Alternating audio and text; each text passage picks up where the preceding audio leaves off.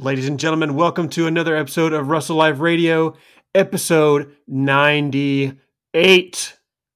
We're approaching that big 100. We're gonna have a centennial episode. We sure are. But uh it's me, it's me, it's Kyle Pauly. Uh, I just made that up, so don't uh, don't hate too much. uh, Matt is not here this week. He is uh, recovering from his uh, awesome WrestleMania job that he did uh, during WrestleMania week. So we're uh, we're taking the show over this week for him. I'm here with Micah and Riley. Say hi, guys. Hi guys. Hi guys. I knew one of you or both of you were going to do that. So Yeah, I had Uh, to do it. Oh, for sure. So uh, this week we're going to review AEW Dynamite, SmackDown, and Raw as we normally do. But uh, we're actually, we're actually going to start the show because there was some newsworthy stuff that happened. Uh, obviously, we have the coronavirus going on right now, so we're in a pandemic, and there was concern that people like didn't know if like SmackDown was going to go on. Like there was just a lot of people not knowing what was going to happen. So a lot of stuff kind of happened. Uh, they didn't have SmackDown. It was taped, and then Vince McMahon decided, "Hey, we're going to do live shows from now on." Uh, I guess he was not liking the maybe the ratings or maybe the taped versions of it for some reason, even though some of them you know were better because they were taped. But he decided he wanted to do it live.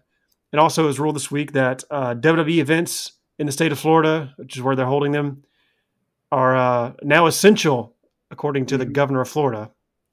So uh, can't live without my wrestling. I guess so. Disneyland closed. Wrestling though, gotta have it. Yeah. So uh I don't yeah, get that, but you know, whatever. He, I'm sure he bribed them. He's a billionaire.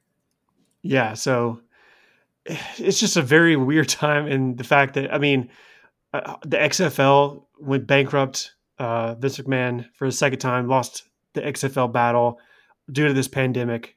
But hey, he's got his main show, I guess. So yeah, just Yeah, very weird. I don't understand the sheen of a live episode in an empty arena. It it makes zero difference to me whether it's live or whether it's pre-recorded. And And, and Raw like was said- apparently live this week, and it was worse. Yeah, and like you said, it's better when when they're pre-recorded because they can do stuff like they've done with um like the Baron Corbin uh, Elias Lion King moment. That's only available with pre-recorded. Um, the really cool spot with John Cena and Bray Wyatt only available pre-recorded. Um, I don't know why.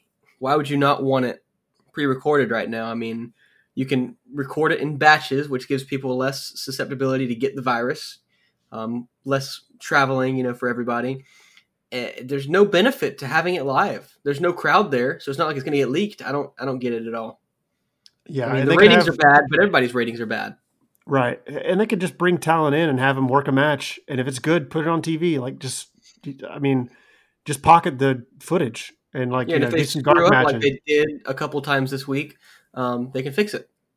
yeah. So I, I'm there with you. It- It's kind of baffling to me, but they're going to go on. They're, they're continuing taping or doing things live, not, you know, taping the show anymore.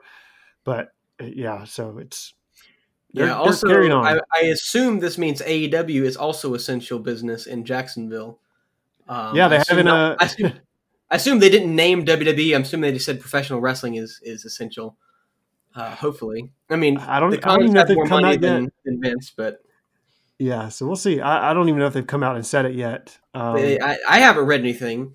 Um, I, I do know, like I was telling you before the show, Double or Nothing is still going to happen. right. They announced that on Facebook today. The Double or Nothing is still going to happen. They don't know where it's going to happen. The following show that Wednesday night was supposed to be in the same location in Las Vegas, and that show has been canceled. So it's most likely not going to be in Las Vegas. I don't think it's going to be in front of people. Uh, May 23rd is when it's supposed to happen. I don't think that's enough time to bring a bunch of people together, but I guess we'll see. yeah. Maybe it's so essential in Florida, everybody can come together in Florida. Yep. This, I mean, it's people are. some people are still coming together in Florida. Uh, That's true. So there's some people. I saw a video of people getting out on Easter in Florida for some reason, but it's still happening. But WWE is going to continue on, I guess, and uh, we're going to continue on in our show. Yeah, So- that's right. We're going to start this week with Micah and Riley's review of AEW Dynamite because I will admittedly say I did not watch it. Uh, I, I uh, read about it and heard about it, but other than that, I have no idea what happened. So that's why Micah's here. Take us on the ride, Micah. So we open up and we have Goldberg come out. And what you know, the opening match is Goldberg versus Brock Lesnar. Did uh, Darby Allin win? Is what I want to know. no, I'm, I'm only joking at Kyle's expense. Yes. Uh, the show it opened up with uh, Jake the Snake Roberts having a promo, and you know his promos are always fantastic. I, I haven't seen a bad promo from him uh, ever. I mean, I don't have a lot of experience to his old stuff. I've seen a lot of them though, uh, and they've all been good. Of course, they you wouldn't see the bad ones uh, thrown around as much. Right. Uh, I, anyways, there's all of his stuff in AEW has been great. Uh, he's he's perfect for Lance Archer. Uh, I think he's really good at elevating Archer, which I don't know how his promo is. It's there's no way it's better than Jake Snake Roberts though. So he's no. obviously elevating him. Uh, in his, his promo, he's basically saying that Cody's a coward. He's going to tank his match against Spears. That way, he doesn't have to face Archer in the tournament. And uh, yeah, that's you know, it's would be a smart move by Cody because he's going to die when he faces the Murder Hawk. uh, we open up. Yeah, that leads us into the first match, which is Archer versus Jobber. I don't even remember his name. It was like Angle or Angel or something. It was it was a squash match. Yeah. Uh, he won with his over the head reverse razor's edge crucifix thing. It was good. I would like to see Archer against a real person, uh, but I guess they're just going to wait for the tournament to do that. So that's that's okay, I guess. It's pretty classic build up for a uh, a new big man. But yeah, yeah Mike, still... did you uh did you happen to see Lance Hoyt back in the day? I I'm sure I did, but I don't remember him. Okay, um, so that that's I, that's my how I I knew about uh, Lance Archer when he was Lance Hoyt back in TNA. Mm-hmm. Uh, so he's definitely come a long way in his in ring ability. Uh, I did see a clip of this uh, where he killed this jobber with his finishing move, and it looked awesome. Uh, so yeah, I mean, in the ring, and I, have seen you know some of his um, his his other wrestling since you know he's changed his ways from his Lance Hoyt days. He's he's come a long way from being like a basically a test uh, knockoff to being Lance Archer. So he's way better in the yeah. ring, and I think this pairing is really good. I found it hard to believe, but I think he's like 41. Um, he looks much around. younger. Across yeah. as much younger than that. Um, but yeah, it was good. It was a standard squash match. I should mention this week on commentary we have Jericho and Tony Schiavone, which hmm. is fantastic. Uh, Jericho's always Jericho's really good he's so good on commentary, man. I mean, he after his in ring days are over, he's definitely got a place in the commentary booth of any company he wants to, if he so wishes to do that. Um, he, he he was bringing out like uh, Abdullah the Butcher references. Uh, it was it was great. Uh, he was mentioning, I mean, little inside jokes with WWE uh, is history. Uh, and, and, I think the the next match we're going to talk about the Britt Baker versus Hikaru Shida match. He was uh, was it was it this match? Was he talking about the fork? No, that no, that was, was the one after with Omega Nakamura and, and Nakazawa. Nakazawa, yeah, not Nakamura, the Naka Naka Nakazawa. Uh, yeah, he's saying that he he was talking about how uh, Naka Nakazawa has uh, the he keeps oil in his underwear, right? And uh, he was like, yeah, when I'm in the ring, I keep a, a fork, you know, like Abdullah the Butcher. I keep a, a, a brass knuckles. I, I, keep all kinds of stuff on me, ready to go. But yeah, he's he was really good. Um, he was he did a really good job in this next match, which is Britt Baker versus Hikaru Shida. Uh, he did a great job of uh, putting Baker over uh, as a heel commentator, which he kind of set aside his inner circle uh, persona. It was a little bit more of the Jericho you get on his podcast, the real uh, Christopher Irvine, mm-hmm. Uh, which is I think was good because I don't like I, I get gimmicks in commentary. I don't like when you get a heel guy on commentary and he's just, oh, I love the heels. Oh, I love the heels. Oh, I love the heels. You know, I want if you're commentating the whole show that gets old, especially if you've only got two in the booth. Um, especially when the heel is being completely absurd and you're like, no real person would agree with this guy. Yeah, like, it's nice like, to have like even the heel guy be like, ah, I don't know, don't know about that dude. Like, you know, yeah, yeah, and it's funny too because Jericho plays off that he's not a heel. Um, like with the stuff with Nick Jackson when he got on commentary, I think the week after that, he's like, "Yeah, man, I don't know what happened to Nick. I hope he gets better." Um, I think that door just fell on him, which is great. It's, it's yeah. a perfect way to play it off. But yeah, like I said, we've got Baker versus Shida. It's a very uh, important match in this women's division. I think number one contender versus number three or 4 hmm Uh, really, really good match. Probably one of the strongest women's match. Uh, Baker came off very good in this match. A lot of people say it's her best match. She still seems a little green to me. I think her her weakest aspect is really her kicks. She does like super kicks, but she doesn't. I don't know. A good super kick has to have a good leg slap. You know, um, like Luchasaurus. I like Luchasaurus's kicks. The reason being, he makes a very loud thud when he does because he's a big man with big meaty thighs, as Big E would say. Um, and it, it just Big makes brontosaurus legs.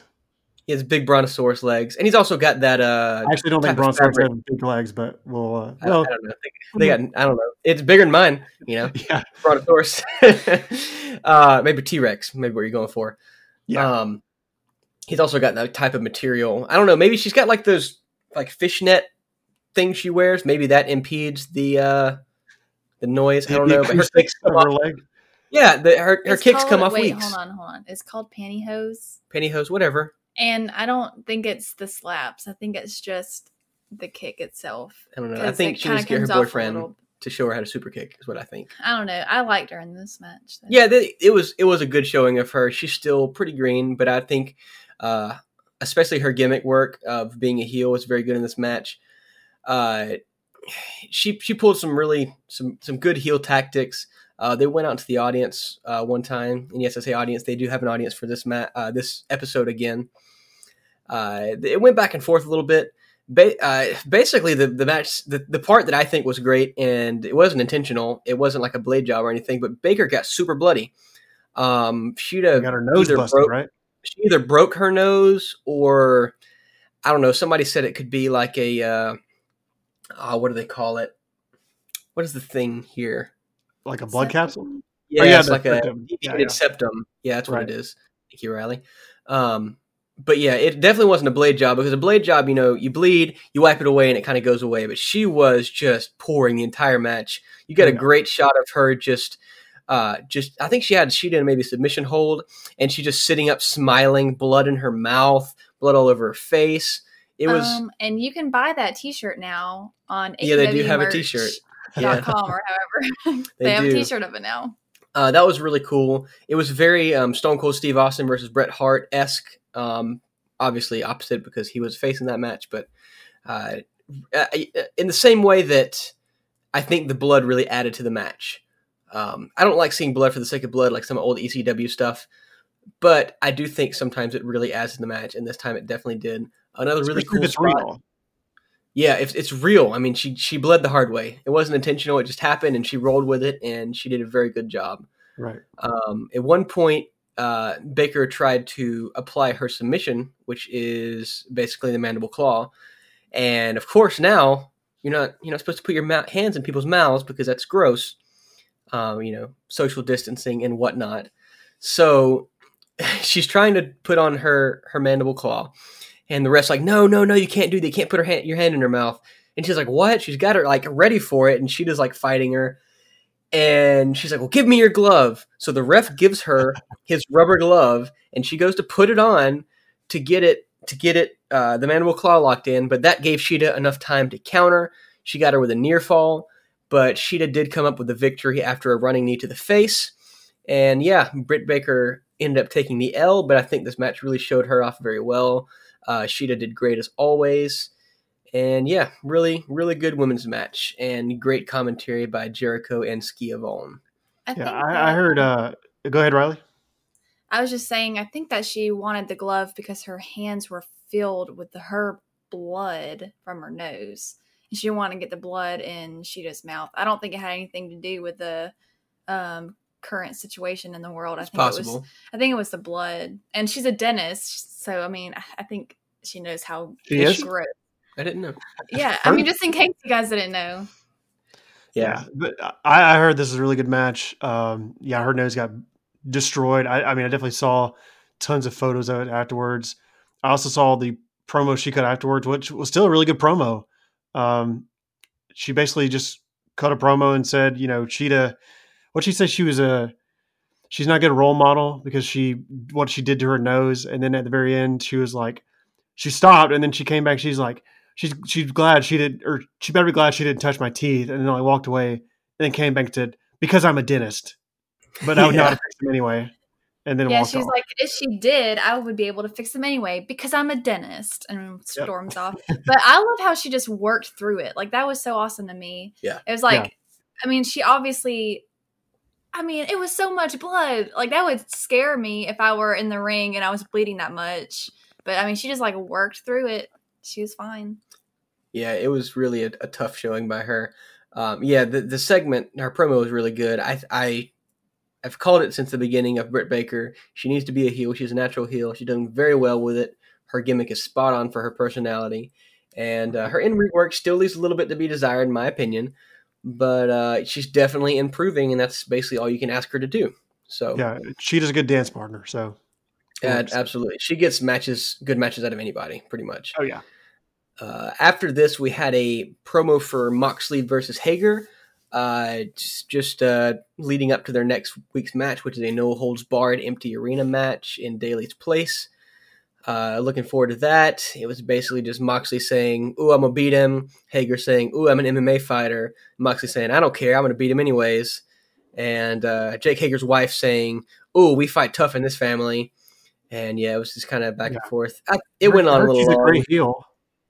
Yeah, it went on. A Oh little yeah, long. 'cause she was like, "Oh, we don't let losers live in our house." Yeah, like she's gonna lock her six foot five husband out of her house. So, so if he's a loser, if he if he can't live here anymore, like he has to win.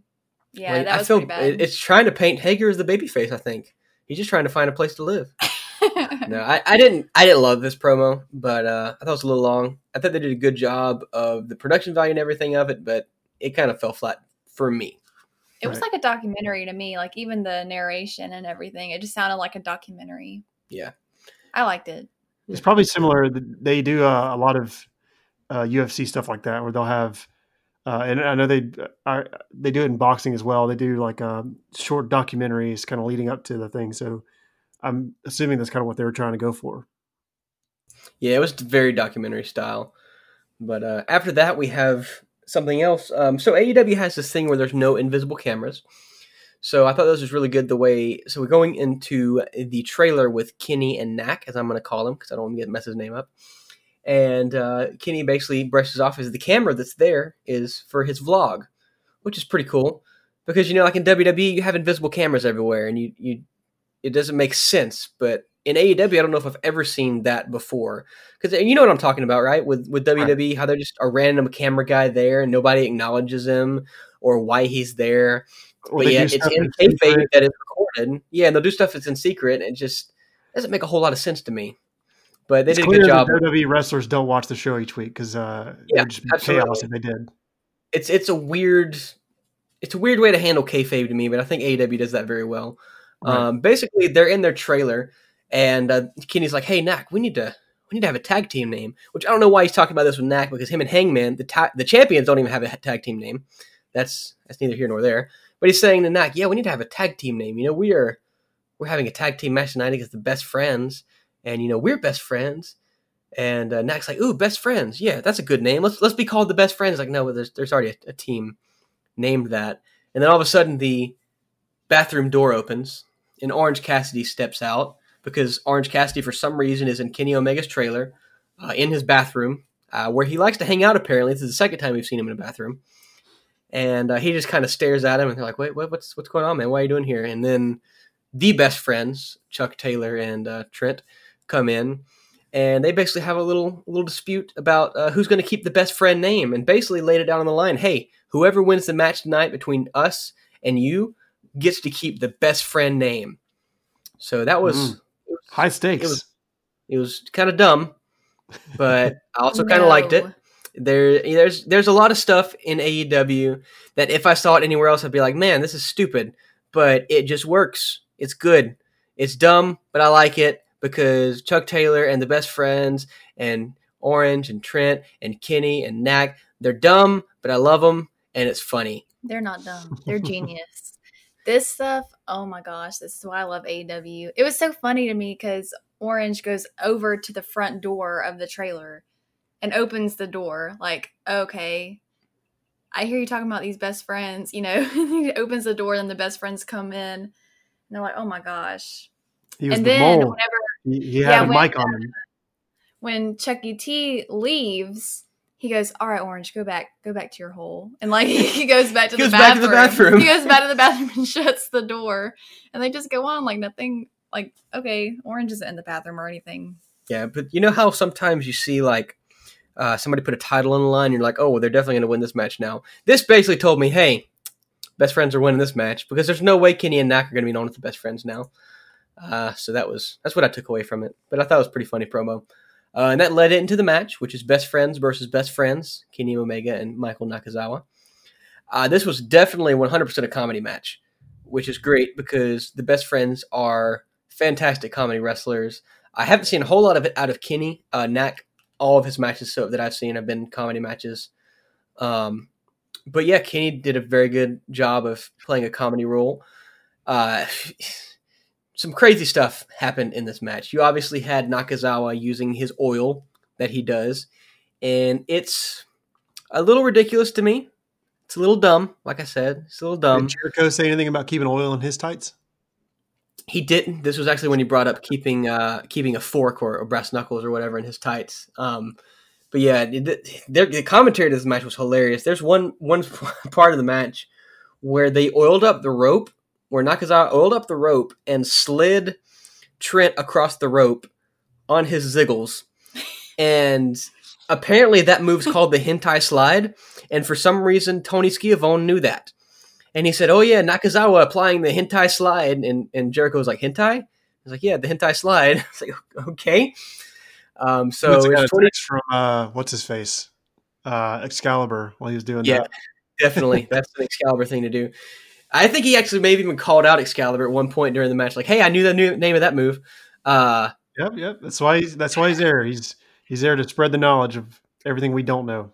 yeah, it's it's 2020, and Tony Schiavone said hentai slide on TV. So, what's going on? Uh, yeah, it was it was a really fun match though. I had some really funny moments. It may have went on a little long, but uh, the best friends ended up getting the victory over Nakazawa. I believe they pinned, or I'm, I'm sure they pinned. They didn't pin Kenny. Uh, but yeah, I, I I grow a little tired of Nakazawa's character. Sometimes he's a bit odd. Um, and so and most of his dark matches are a little ridiculous. Um, this was a little bit better. Definitely a true comedy match, but still, it, it was a match. You know, Right. it wasn't just. Uh, it didn't seem too too out there. yeah, definitely very out much a very much a comedy character. So Yeah. it's it's a love you love him or hate him type thing. Like it's, but he, Yeah. that's that's his thing. That's kind of what he does. So yeah. I mean, we know how Chris Jericho feels because he literally, like, That's he true. blatantly said it whenever Nakazawa comes out. He's like, "Oh man, I don't like this guy." He's like, I don't Like, I like just- this I guy. just don't like I don't watch watching his him. matches or something. Like I was like. I, I just don't like watching his matches. And he, but I mean, so this he might be telling match, truth. I think Yeah, he probably is. this yeah. match really would have been cringy without the commentary. The commentary made it less cringy.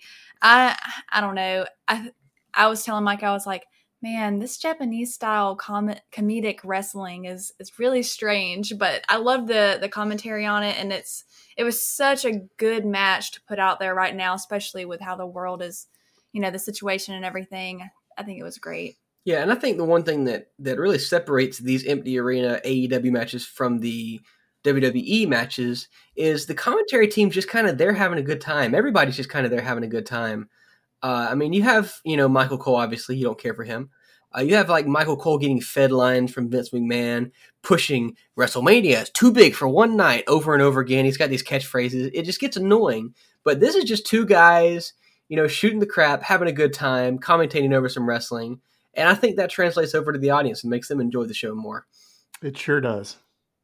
Yeah, you don't have to deal with Michael Cole or Corey Graves. Uh, Corey Graves is the one I dislike the most. So, you know, we each Yeah. each have our, our I don't care for either of them. Yeah, after that, we had a Brodie Lee segment. Um, he pulls up into this building. He's got his, you know, his uh, authority figure uh, suit and tie on, and there are two uh, Dark Order gimps outside, and uh, they've got their weird little the mask and their athletic shirts on, and one of them has a tie on, with like his gym, sh- gym not the gym shorts, but like gym pants and like athletic long sleeve shirt and his gimp mask. And uh, Brodie Lee exclaims the other one like, "Hey, look how good this guy looks. See how much effort he's putting in. If I see two guys right here, I'm seeing this guy. And I'm like, oh, he's the one that's gonna, you know, take initiative. He's the one that's gonna work harder for me. You need to be more like this guy." And I didn't like the segment at all. Uh, again, Yeah. it's just another another push at Vince McMahon, and it was just stupid. I mean, it was dumb. I, I'm not a fan of the. It's been it's happened many a times in pro wrestling of, you know, trying to make fun of somebody else, like parodying somebody. Uh, I think the only thing successful in doing it, especially as of late, has been the Mr. McMahon puppet. But Oh, other great. than that, like, yeah, I if you want to make a joke when you debut or something, like that's fine. But yeah, the whole taking on a persona that's just making fun of Vince McMahon, it just comes off as to me, it just comes off as like petty and like just move on. Like don't even like I, I get they're trying to do all these jokes to pop the fan like the, the fans that know about Vince and all this stuff, but like nobody other than that really cares. Like just come out there and be yourself. Like you're you're just trying to be somebody else and uh, yeah, I mean it's he's not the first person to do it. I, I know uh, BG James and Kip James, which are uh, Road Dog and Billy Gunn, they did the same thing in TNA where they tried to make fun of him because they were mad when they got fired. So they did the VKM gimmick in TNA and it didn't work. Like, yeah, it just doesn't work for me.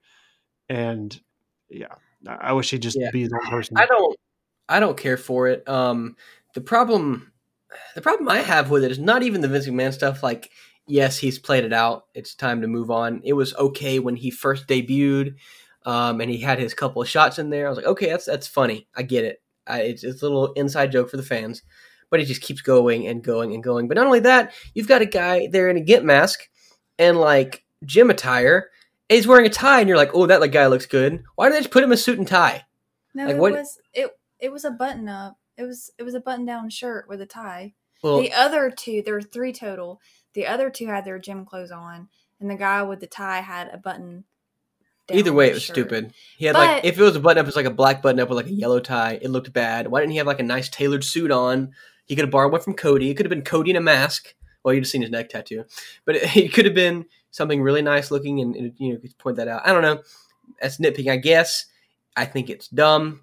I think the segment's dumb, and I want less stuff like this. Well, from an outsider's perspective that didn't grow up with Vince McMahon, or I don't really know much about him other than I guess what I hear from you guys, I actually like all of these because I don't think about Vince McMahon whenever I see these. I think, oh my gosh, this guy's ridiculously crazy and like cult like and all that.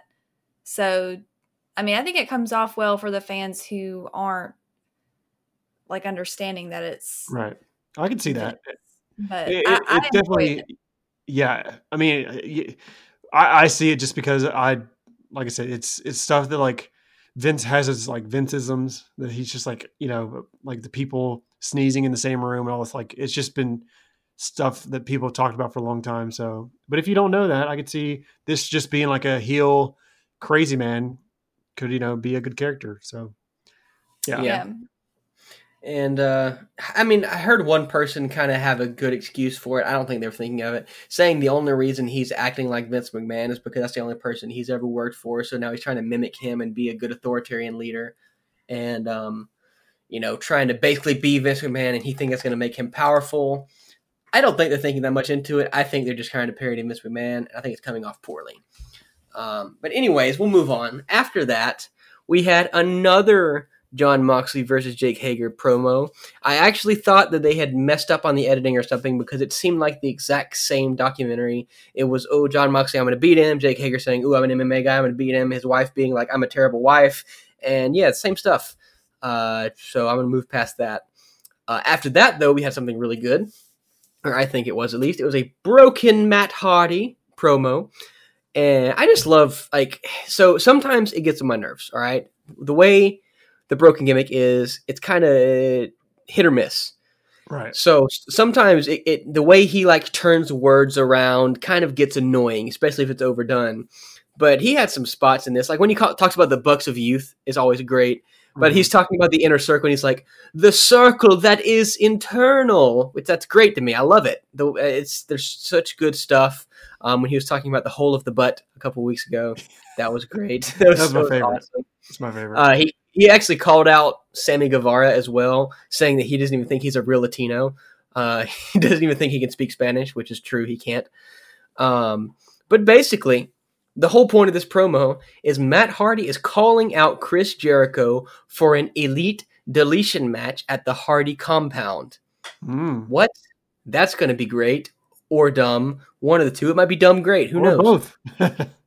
you know, a lot of the final deletions and stuff like that have been dumb, but have also been great in my opinion because I like dumb stuff sometimes, and especially it's wrestling. Like, don't take it too seriously. But uh, yeah, I'd really look forward to uh, Matt Hardy doing another one of these pre-recorded theatrical matches to see how he can increase it. And Jericho's going to be great in that role, I think. Um, they have the Lake of Reincarnation at the Hardy compound. I would love to see Jericho go through his 19 gimmicks he's he's had um, a couple times. Maybe I'm get sure they will. get Lionheart. I mean, he's got the long hair now. He could go full Lionheart with the like sequin vest thing, like Yeah. when he uh, debuted with WWE. That would be great. I'm sure he'll Um, rise up out of the lake with a flashing jacket at some point. Yes, that would be so good. He'll probably have a list. There's so many things he could do with it. I'm looking forward to it.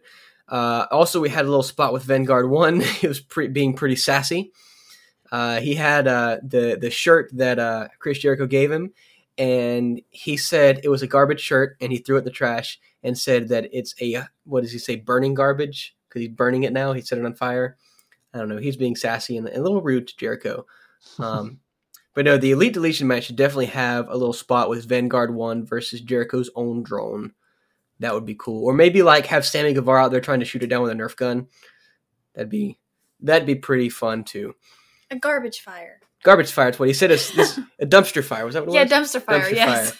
yes. He's like, this is trash. This is a dumpster fire for shirt. Yeah, it was great. Uh, after that, we had another squash match: Brodie Lee versus unnamed jobber. I don't remember his name.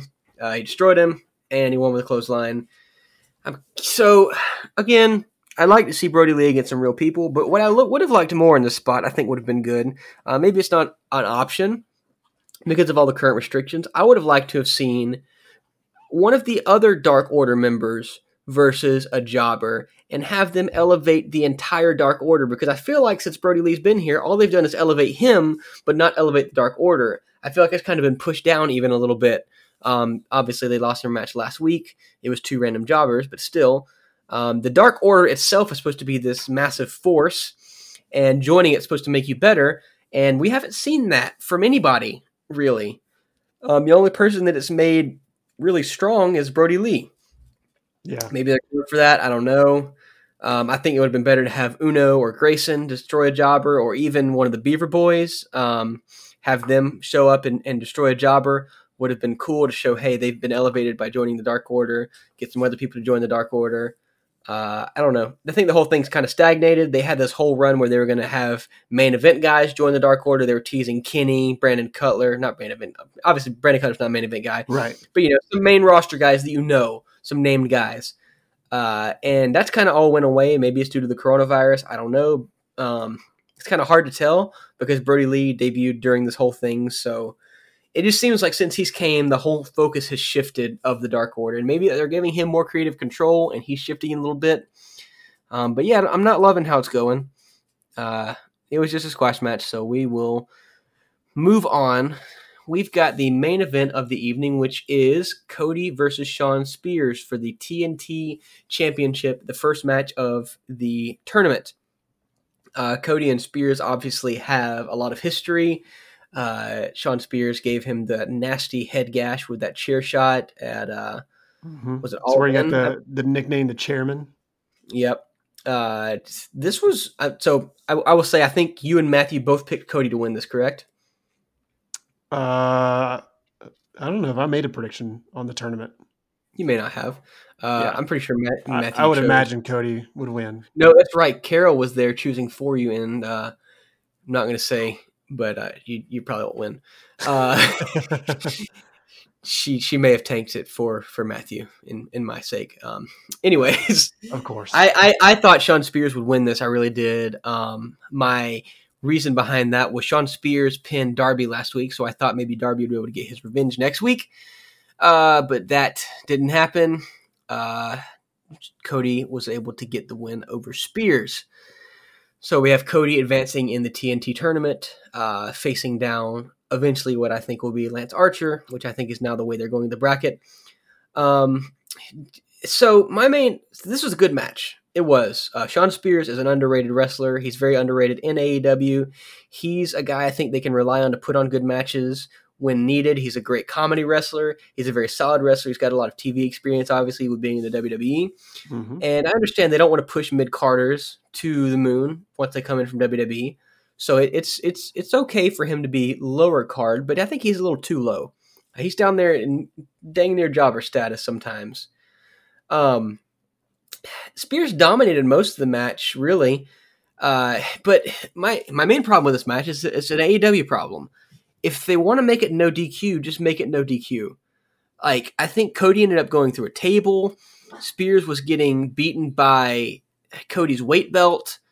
Uh, there was just a lot of no DQ stuff going on, and it was never said this is a no DQ match. It was just, uh, yeah, we're gonna let him do it.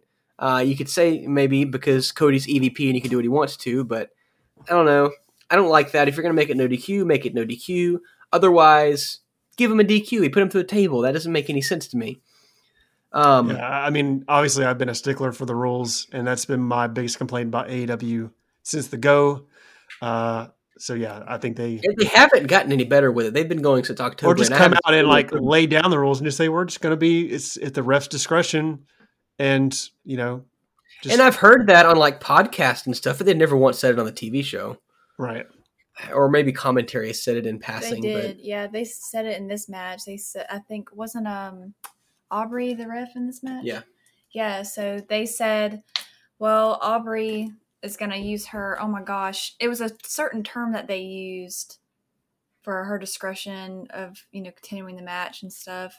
Right. But I can't I can't think of what it is. But I I was disappointed in this match mainly because I I like Shawn Spears and I don't like the whole idea of okay, so they're WWE, you know, past wrestlers. Let's not push them. I've heard people say that, but like I like I guess from a, my standpoint because I don't know who this guy I didn't know who he was before he came to AW. Yeah, I didn't either. So like I care about his character now. I don't care about you know that he was in WWE before and just like, you know, all these other wrestlers that were in WWE before.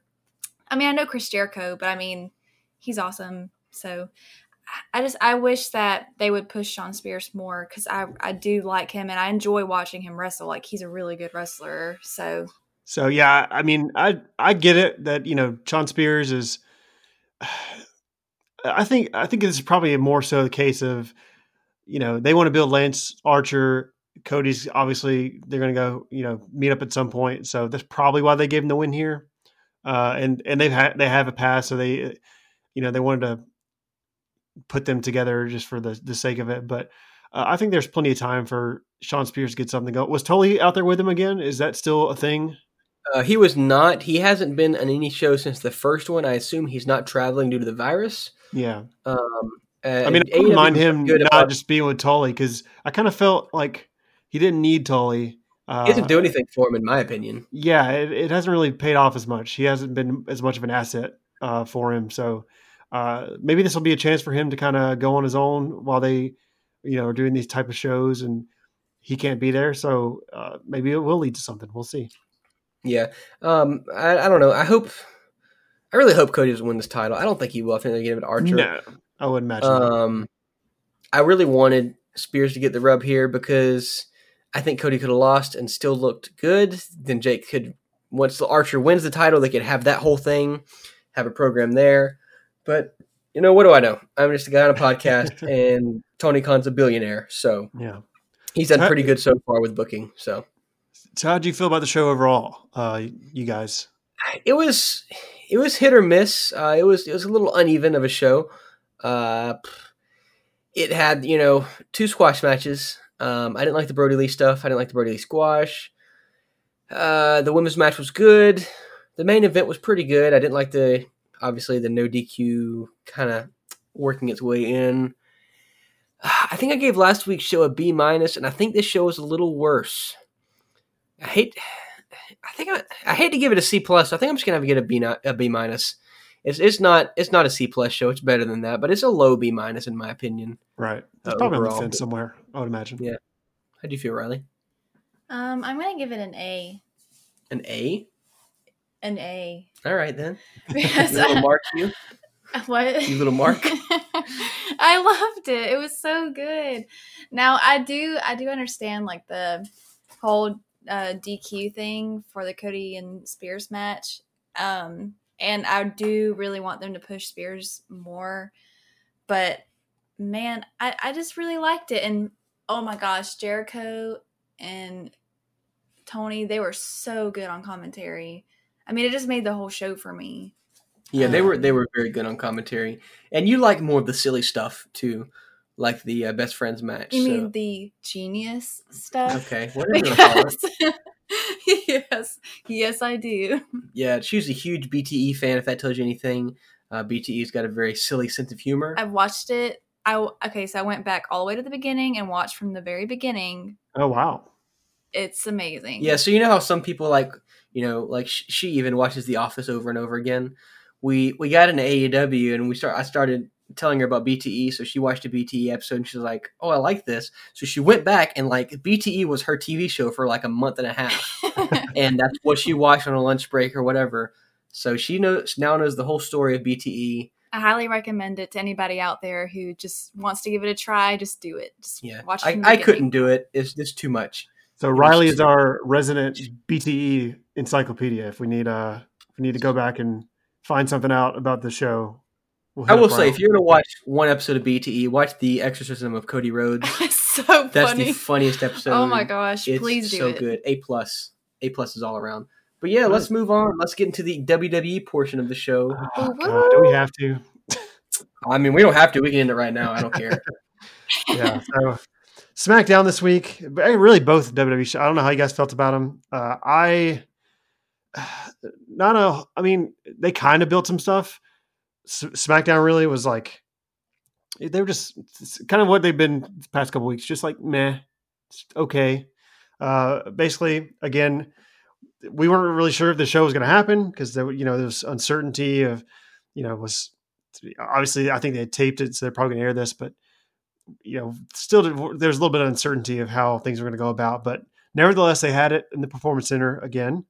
Uh, we opened the show with Braun Strowman, the new uh, Universal Champion, coming out with his blue belt. He gets in the ring, basically recaps beating Goldberg at WrestleMania 36. am I am I the only person that hates the blue belt?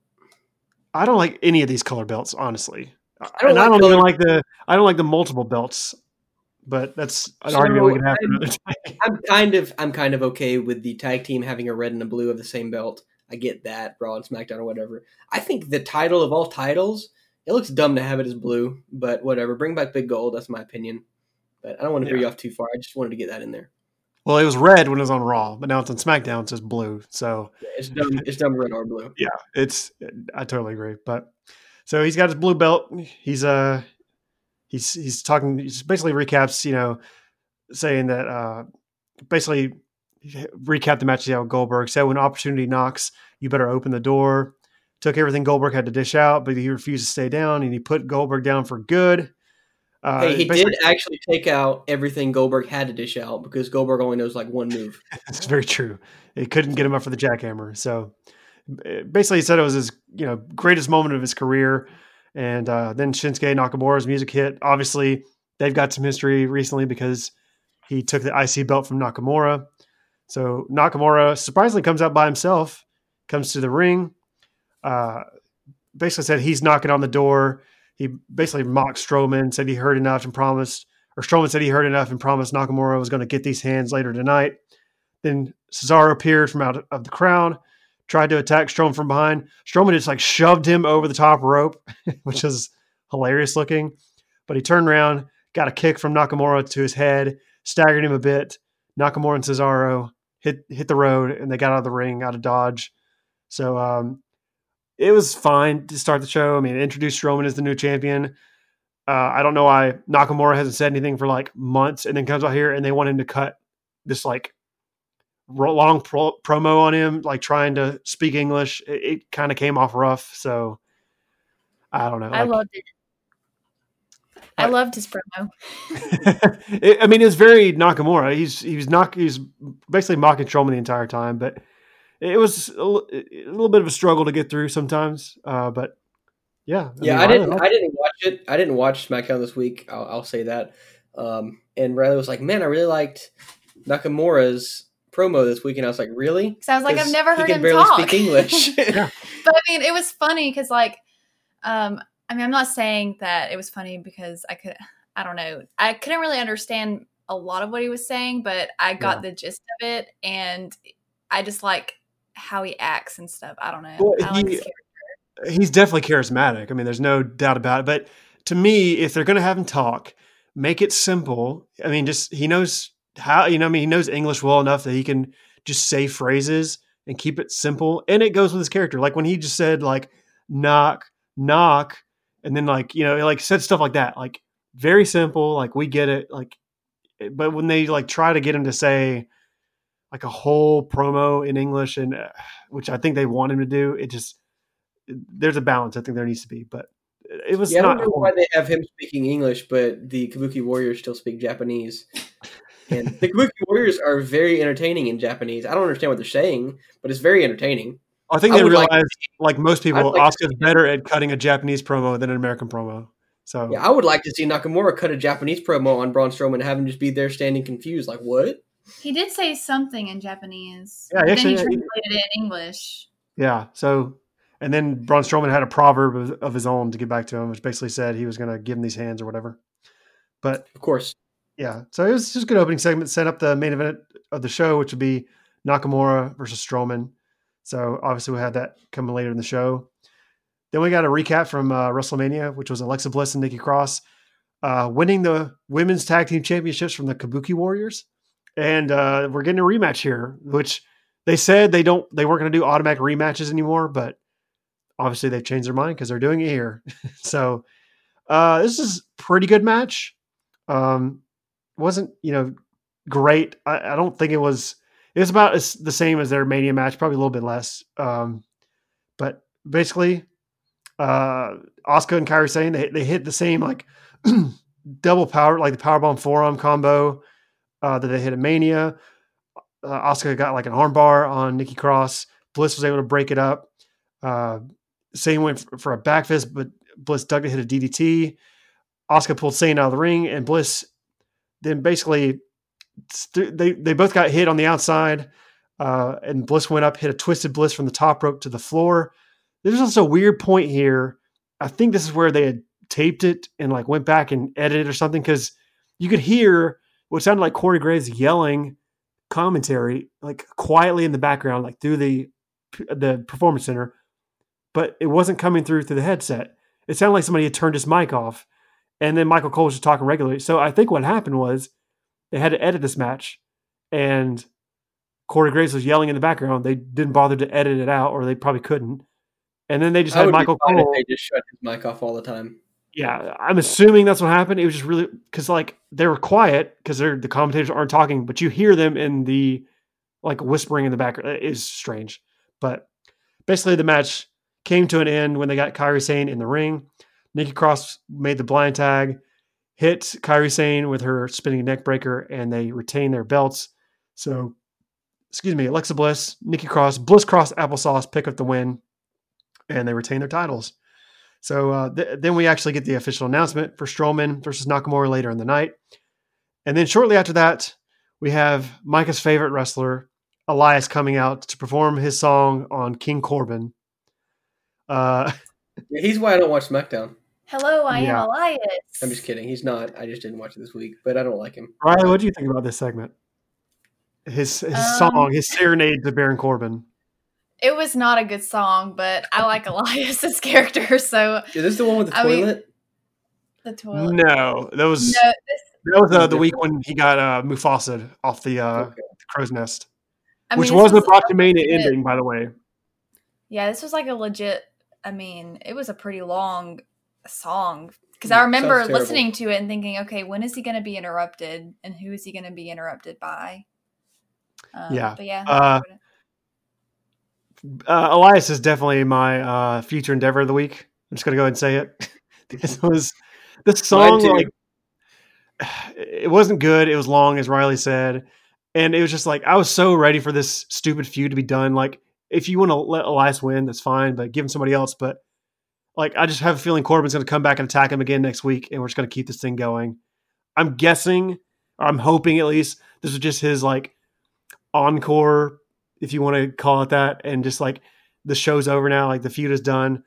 I don't know. I really hope so, but I was just like, dude, you beat him already. The match of Mania was horrible, which I didn't even get to talk about, but they showed a replay of it basically where Elias hit the guy in the back with a guitar at the beginning of the match, and then it went on to play no part in the ending of the match. They just had a match afterwards. Whatever. So it was a bad I- match. I had Mania. I was over it. I think the way they build heat for Baron Corbin is just have his feuds go on for entirely too long, and then his feuds build heat with the audience, and therefore he gets heat, and that's how they're building him as a heel. Yeah. Maybe Go that- away, heat. Still yeah, heat for play it. WWE. Yep, that's that's right. So, yeah, so hopefully this is an ending, but we will see. Uh, we then got a recap of the Otis, Mandy, Sonya, Dolph Ziggler angle now, which is a square from hell, I guess, with all these people, with I guess Tucker in there somewhere. Uh, basically, Michael Cole calling Otis an inspiration. Corey Graves calling him disgusting. They were bickering, bickering on about it, but then Dolph Ziggler and Sonya Deville came out, started like beating on the announce table, yelling at Cole and Graves. They uh, Deville was saying that she was trying to do what's best for Mandy, saying she was her friend. Ziggler said he just wanted what was best for Mandy as well. But then Tucker interrupted. He came out and said, uh, basically did the same thing that Dolph did to Otis. Started showing him pics of Otis and Mandy working out together. And it was clearly one random photo shoot they did at the back of the PC of them two working out outside. I was like, you couldn't make this look any more like last minute. Like I don't make this. This does not prove Otis's and Mandy's relationship to me at all. But whatever. It was funny because it was Otis, and he's like you know lifting weights and just gandering at Mandy the entire time. Yeah, I saw this. I saw this segment, and like when Dolph Ziggler did this a couple weeks ago, he had like video, like pictures of them traveling, going places at dinner, and now they just have Otis oogling over Mandy Rose while she's working out, which is just weird. I don't mind it though because of the situation. I mean, they don't really have many places. That's to right. They can't travel, so Yeah. He also So- was holding bananas, so yeah. What was that about? potassium. I don't Yeah. know. It's Otis, so it's he's fantastic. So whatever he does, he gets a thumbs up from me.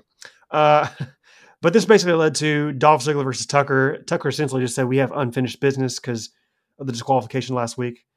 Um, they recapped the zigzag and all that stuff. Basically, the story of this match was Tucker would, you know, have the advantage of Dolph, but De- Deville definitely made, you know, the difference. She kept distracting Tucker.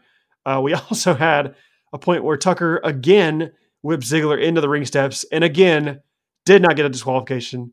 But then Mandy had to distract the referee so Ziggler, Ziggler could again stick him like his thumb in his eye. I was just like, why? like, whatever. So, uh, I had a decent match. Uh, basically, it led to the the dreaded big man running into the corner. Uh, the guy moving out of the way. So Tucker just goes shoulder first, first into the post. Ziggler hits a super kick, got the win. I don't really know why they did this.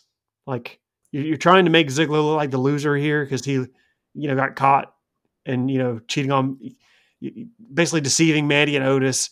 They're trying to put Otis and Mandy over, and then they just come out here and just beat Tucker. Like I, I don't get it. Yeah, I don't. I don't like it. Um, I didn't like it either. I hope that with this whole Mandy Rose and Otis thing, they don't just leave Tucker behind because Tucker is a They did in this match. He's a, fa- he's a better wrestler than Otis. Otis just has more of a charisma about him. But yeah, I don't like I don't like Dolph Ziggler the bully burying Tucker again. Uh, Yeah. That's just that's just my opinion. I was telling Micah after the match, I, or after I watched it, because he didn't, um, that Tucker had like the offense like the whole time, and Dolph just comes in and pushes him into the corner, and then super kicks him, and then falls on top of him, like literally just falls on top of him because I guess it gave he gave it all that he had, and then one, two, three, and he won, and it was upsetting because I did not want that to happen. I thought maybe Right. Tucker would come out the winner, and then their tag team would look stronger. Yeah, you'd think. and I mean, nothing from the hacker. Like he's just Yep. he's satisfied. He, he he did what he needed to do, and sure. So It's true. I Uh, didn't even think about that. yeah, so no follow up. So maybe maybe we'll see something else from him down the road. Uh, Probably not. yeah, I, probably not. Just a, a means to an end, I guess. But um, yeah, I didn't want to see Tucker lose here either. Uh, but after this, we basically got uh, we got shown the closing moments of the triple threat ladder match uh, that happened at Mania, which showed John Morrison uh, stealing the belt from Kofi Kingston and Jimmy Uso. Uh, then we got a dirt sheet segment. Uh, this was all like just cringy throughout. like I love John Morrison. I think he's fantastic. Miz does fine playing along, but they did the song here. Oh, it was just so they weren't on beat. They were trying to like rap. I guess it, it's supposed to be bad, but I I, I, loved it. just Are you gonna give the show an A two? I loved this part. The Miz made me laugh so hard. Like The during Miz? whole entire time. Yes, I told Mike I was like, I hear people not like the Miz. I don't understand that because he makes me laugh every single time he comes out there and does whatever he does. Like him and Morrison are great to me, and I loved the rap. And then whenever it got to the part where it was like the Miz and Morrison, hey hey ho ho, that part that was a little bit cringy, but I like the rap part. yeah. Anytime somebody starts a song and is like trying to catch up to it from the beginning, it just I'm done like from that point on. So uh, basically, they they did that, which led to the Usos interrupting. Thankfully, they came out. They made a lot of Pee Wee Herman references, which I, I guess. It, hey, WWE's demographic right now, at least on the ones they're getting on TV, are like the 40 and older type people. Most of the people that are watching the show, so I guess it hits for them. But if they're trying to get the younger audience, sure, go for it if you want. But Who's A lot Wee of- Yeah, I was about to say I, I honestly don't even know what he looks like or she or whatever. he is. Well, there you go. So hey, it might be true. You, you don't know. So yeah, a lot of that here. They they're pretty bad about throwing out references that just like like I said, they they did the Maury and Oprah and Ellen references, and I'm like, well, Ellen's still on TV, but yeah. So basically, they just came out, uh, pointed out that Miz Morrison, um, th- they are the tag team champs, but not Morrison by himself. Said that they basically won a tag match with them as a team, so they could beat him for it. That obviously had the New Day coming out. Uh, we're still doing the song and dance. They basically pointed out uh, that there was another team in. Uh, my notes are all screwed up here. This got autocorrected. Basically, Biggie said that the other three that weren't in the match weren't able to compete. They should have an opportunity to compete uh, in the match. Basically saying so. Biggie, the other Uso, and the Miz, who were not in the main match, they should be able to fight for the titles. So basically, Or next week on SmackDown, we're gonna get the Miz defending the tag team titles against Biggie and Jey Uso.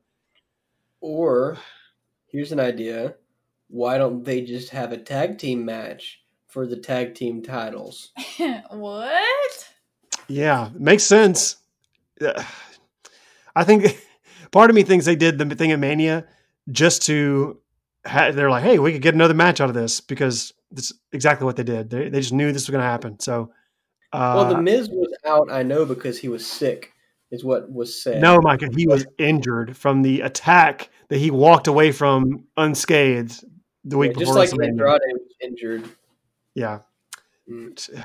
WWE just baffles me sometimes. So yeah, basically this was all set up for the triple threat next week for the tag team titles, which is not a tag team match, but whatever. I'm sure it'll end at a DQ or something. After this, we got uh, uh, yeah, I'm sure. We got the Forgotten Sons, which are Steve Cutler and Wesley Blake, with Jackson Ryder, Ryker, who was formerly uh, Gunner from TNA, against the Lucha Dragons. Uh, basically, it was uh, the Forgotten Sons. Was this their? I think yeah, this is their debut on the main roster, right? They got called up. That was it. Was their debut? They mentioned something about oh, they're bringing in a new tag team after WrestleMania or something. I'm just gonna, gonna I'm gonna go ahead and predict the Forgotten Sons are going to be all but forgotten within like a month. Like to me, I mean, I felt the same way when they were on NXT.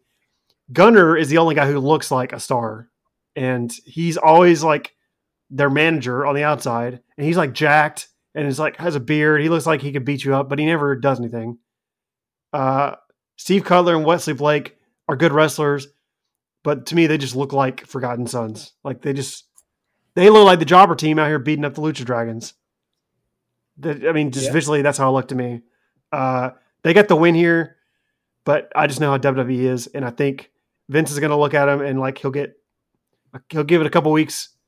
They probably won't get over because obviously it's not a crowd. So I, I just think they're going to be a jobber team. So uh, they had a decent match. Basically, picked up the win with the uh, inverted DDT foot stomp combo.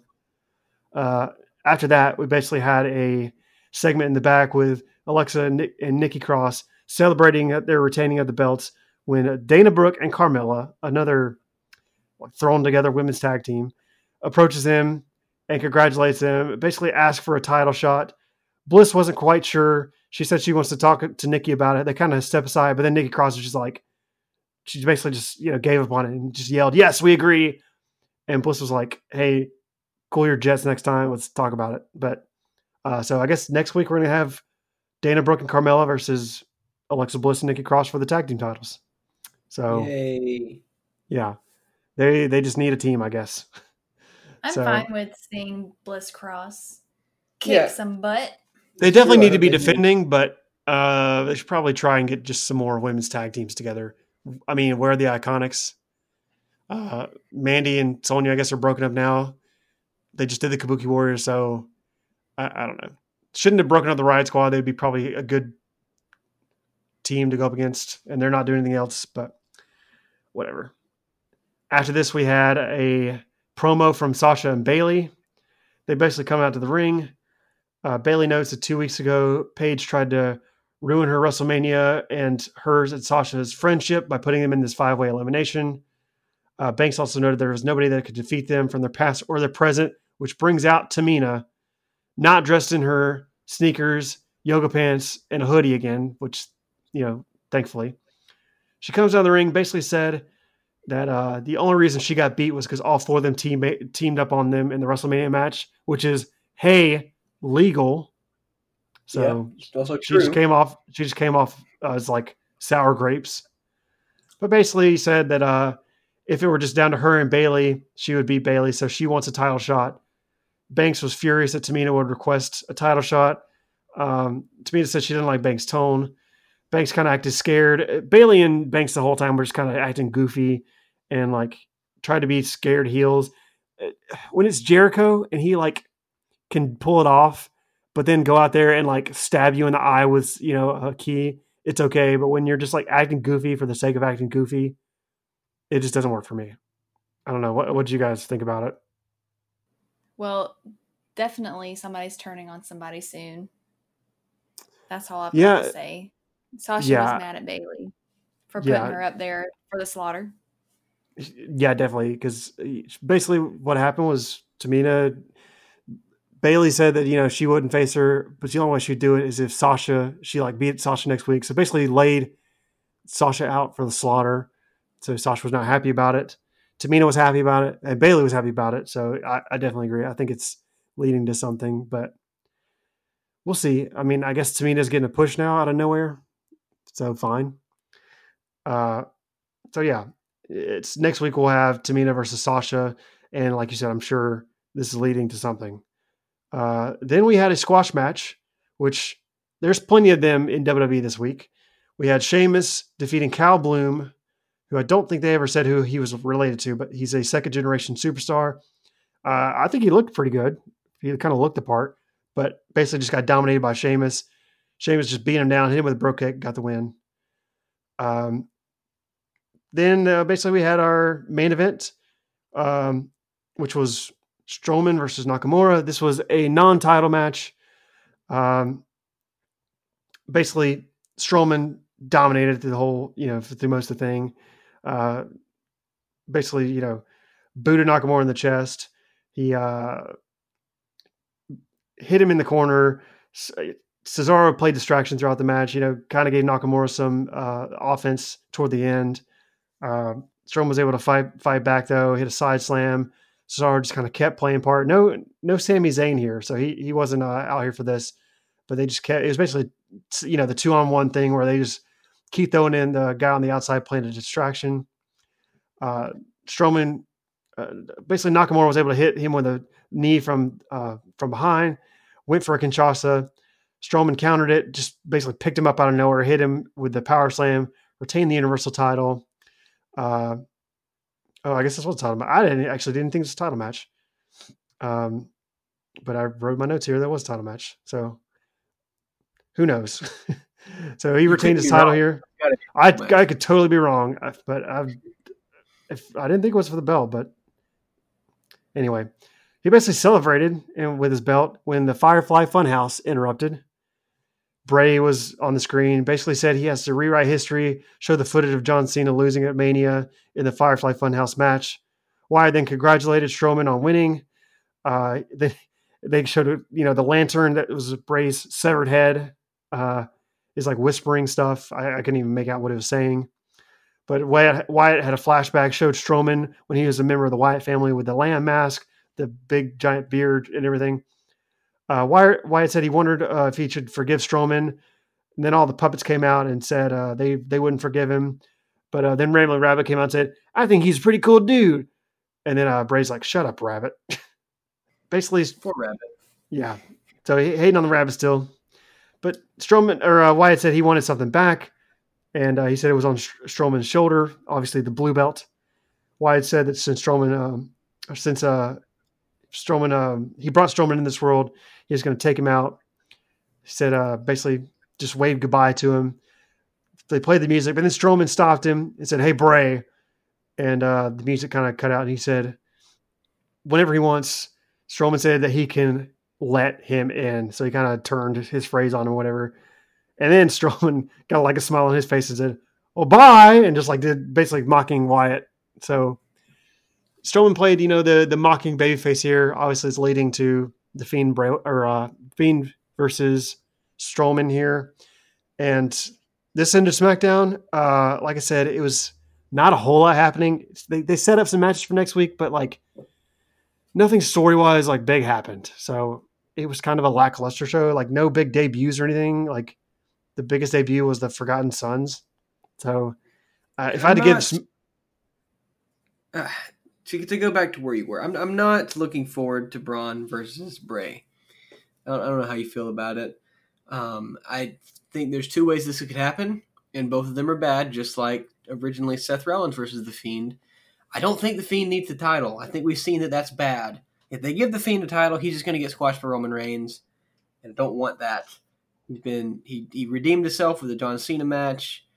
I don't I don't want to see him lose to Braun and I don't want to see him with a title. So, I mean, I would imagine they're gonna just build to Braun versus Roman when they get back. So I don't even see Fiend winning the belt back. Um, I think they're going to keep it on Strowman for a while, and like I said, until they have this big match, whenever they can get a crowd and everything. Uh, I don't know. We'll see. I, am I'm, I'm with you. I'm not looking forward to the matches because I mean, why would you look forward to any Strowman match? But it's happening. So the post looks forward to it. Yeah yeah, anyways, how, how would you grade it? Uh, like I said, not, nothing really happened. So, and, and, what did happen wasn't like amazing. It wasn't any, like a blowaway match on the show to kind of help it. Uh, I'd give it like a, somewhere between a C minus and a D plus. Like just it, it happened. I'd give it, I guess, a C minus because they built to next week, so they did stuff, I guess, but nothing major. I, I don't know, Riley. What do you think since you watched? Um, I think I'll give it a C just because that first match with wasn't it the first match Bliss Cross? Uh yes. Because they were yes. yeah, they were the first match on the show. Because I remember thinking, well, we saw this before and I don't wanna I, I hated that they had to wrestle again because it's like well, obviously Bliss Cross is going to win this, right? And if they lost, and that would be awful. If and if they win again, like Kairi and um, Asuka is gonna get. And if they lose to Dana and Very Carmella, I'm going to be livid. but I don't really real. love instant rematches either. I think all it does is further bury the team that was beaten. Yeah, it's like okay, yeah, you definitely suck because we just won twice. yeah, and and as we'll Um, see on Raw, like they tr- they're trying to pretend like Asuka's this killer again, and I'm like, uh, okay, whatever. Like it's just it's like two different characters on the different shows. Like it doesn't. It's true. Yeah, yeah, But yeah, there's um a lot of things I guess that kind of put a negative um like afterwards I wasn't super happy. Like it wasn't like after watching AEW or anything. But um so yeah. And I mean, they Right. gave you a bunch of matches, but I mean, none that I'm like super looking forward to. But at what cost? No, I'm just kidding. Um so what did I say? C minus? Did I say C, C. minus? Okay, C. C. So Yeah. I'm gonna go with just a plain old C. Yeah, I'll give it a C minus. It wasn't horrible, like, but it wasn't great. So that's I didn't watch it, so it gets an F. yeah, and, and incomplete from Micah, which is Neff. it Then we have have been Raw. an F if Elias didn't come out and sing the song. that really put it over for me. Yeah, he he only got himself a future endeavor for me, but whatever. uh, then we had Raw, which was also very similar. Like nothing. uh, It had a little more going on, but uh, basically we opened the show with Drew McIntyre, which is by far to me has been the highlight of. Uh, I mean, obviously besides like the, the Undertaker and that stuff, you know, going to WrestleMania weekend. But as far as just like current superstars being great on TV, Drew McIntyre for me has been awesome. Uh, he comes out and cuts a promo, basically talks about you know they, they recap him winning the title. He uh, basically just like recaps the title win at Mania. So he thanked the fans for the support, uh, called it his lifelong dream. Said the beating Lesnar and show showing back to back weeks shows what kind of champion he's going to be. That if anyone deserved a chance at the title, uh, they'd get the opportunity. Uh, just you know, great babyface promo. Uh, he's then interrupted pretty quickly by Andrade and Zelina, which he like you know was fed up with. He's like, oh, you know, whatever. So they come out. Uh, Zelina says Andrade's a real champion of Raw. Talks about Andrade being robbed of his WrestleMania moment. She said that Drew got back to back Mania moments over the weekend, and I was like, what two moments? I mean, I guess beating Lesnar and then winning the title counts as two, Yeah. maybe. So, so beating Brock Lesnar, and then later that night, that aired later, beating the Big Show, I guess which is dumb. It's still dumb. it's but a that- that's what Mania you- moment. Like, I guess that's what they were talking It about. But it happened at Mania, though. You don't know they had the little logo at the bottom left of the screen. oh yeah, that's right. Yeah. So Pre-recorded Mania. Stupid. Yeah. It was So- dumb. So she's just talking about you know Andrade getting robbed of his moment due to injury, quote unquote. Uh, but then they, you know, a drug test. yeah, That was his injury. He tripped and fell into whatever kind of performance enhancing drug. So uh, we basically got we got reminded uh, the last time these two were in the ring uh, was when Andrade beat Drew for the NXT title, and it was the same match where Drew tore his bicep at the finish of the match, which left him out for six months. Drew said, you know, it was something that he never forgot. It cost him six months of his career. Basically, set up the main event, which would be Drew versus Andrade, champion versus champion, but this is a non-title match. Then Andrade, much like Nakamura did on SmackDown, uh, of course, he didn't cut like a super long promo, but came out and s- said a little bit of Eng- English here. He did say that uh, he would it would be no more senior nice guy, which I kind of chuckled at. So, um, but yeah, so Yeah. this sets up the main event: Drew versus uh, Andrade. Yeah, Riley was like, but has he been nice so far? he doesn't. Yeah, doesn't seem like he's been nice. I was like, what are you talking about? He's been mean the whole time. Yeah, Yeah. I, I I agree with you though. Uh, Drew McIntyre's definitely been the highlights of. Uh, he's he's the perfect person to have the belt. He's a superstar. Um, he's he's my favorite current roster member that's not dead because AJ Styles is dead. Um, yeah, Rest in peace. yeah, RIP AJ Styles. But yeah, he's he's doing a great job, and he'll be a fantastic champion. Hopefully, has at least a year long reign. Yeah, I'm gonna. They need to keep him with the belt for as long as they can until the, the you know they get a crowd back and give this guy a legitimate shot with the belt. Because I mean, honestly, like I look at him and I'm like, how can WWE screw this guy up? Like I'm I'm hoping he can, he can go out and I mean, basically, like this promo and all the promos he's cut so far have been pretty solid. He's And very just- charismatic. and and he comes off like it's not a written promo. Like he just comes out Yeah. and speaks his mind. Like it and it's what it needs to be. very real. Yeah, and he does a great job with it. So I'm hoping they're not writing for him. They're just letting him do his thing because this guy could get over. And they're it's what they love about like he's tall, jacked, got long hair like Vince loves. He can cut a promo. He's so entertaining. Like it, it- this guy can be the next guy. Like, and he should be. Like they, he should get. I mean, it- you never know until it actually hits. But I mean, he he definitely has a good shot at being it. Like he's just he ticks all the boxes. So I'm hoping you know, when they get the crowd back and everything, he he just has the belt, he continues on this run and gets over because the fans love him. I think the company loves him, uh, and hopefully he just keeps going. So, yeah, good promo, and we'll see him in the main event. Uh, we then got uh, a qualifying match for the women's Money in the Bank because they have Money in the Bank coming up. This is like what I was saying earlier. Asuka comes out.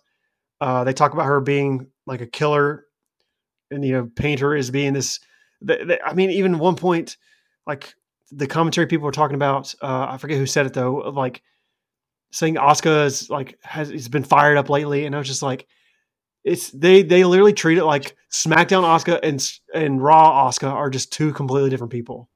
I mean, maybe So- they are. Have you ever seen them in the same room at the same time? I guess so. Ooh, good Yeah. point, Micah. I mean, they've got the same the same attire and green crap paint on their face, but who knows? Who knows? they do the same dance because uh, Asuka was dancing. She she wrestled Ruby right here in this qualifying match. Asuka was in the ring dancing to her music the, the whole time, basically, you know, playing crazy Asuka as she's been doing. It was like a decent back and forth match. They they went like ten to twelve minutes, something like that. Uh, had some good countering. I mean, Ruby Riot's a good wrestler, so they had a pretty you know, pretty good match. Uh, there was a really cool spot though when Asuka basically turned the riot kick into an ankle lock and then picked her up and then just hit her with a German suplex. Uh, I definitely like this Asuka better. So, you know, keep keep her on Raw and keep doing this. Uh, and basically, Asuka attempted an Asuka lock. Uh, Riot was able to reverse it into a near fall. She like did the thing where she went over the top of her. I think Becky did the same way to defeat Asuka at some point. Uh, but she basically rolled over and tried to pin attempt, but only got a near fall. Then Riot got up, hit a flatliner for a near fall, but Asuka was able to get the Asuka lock on her and picked up the win here. So Asuka, the first woman to qualify for the Money in the Bank women's ladder match. Uh, then after the match, basically Charly interviewed Asuka. She grabbed the mic, yelled and cut a promo in Japanese, and declared nobody is ready for Asuka uh, except for Alexa Bliss, I guess. But I, yeah, yeah, I like this Asuka way better. Yes. Um, I I liked that match, but I didn't like the submission at the end because I think it made uh, Riot come off weak. Like Yeah, and I guess that like Riot, she she was gonna have something with Liv. They were kind of teasing when she came back, and I guess they just dropped it because Liv lost like straight out of Mania. Um, Asuka came out here and beat Ruby, so yeah. I mean, I, I can see that. Asuka's they're they're pushing her again.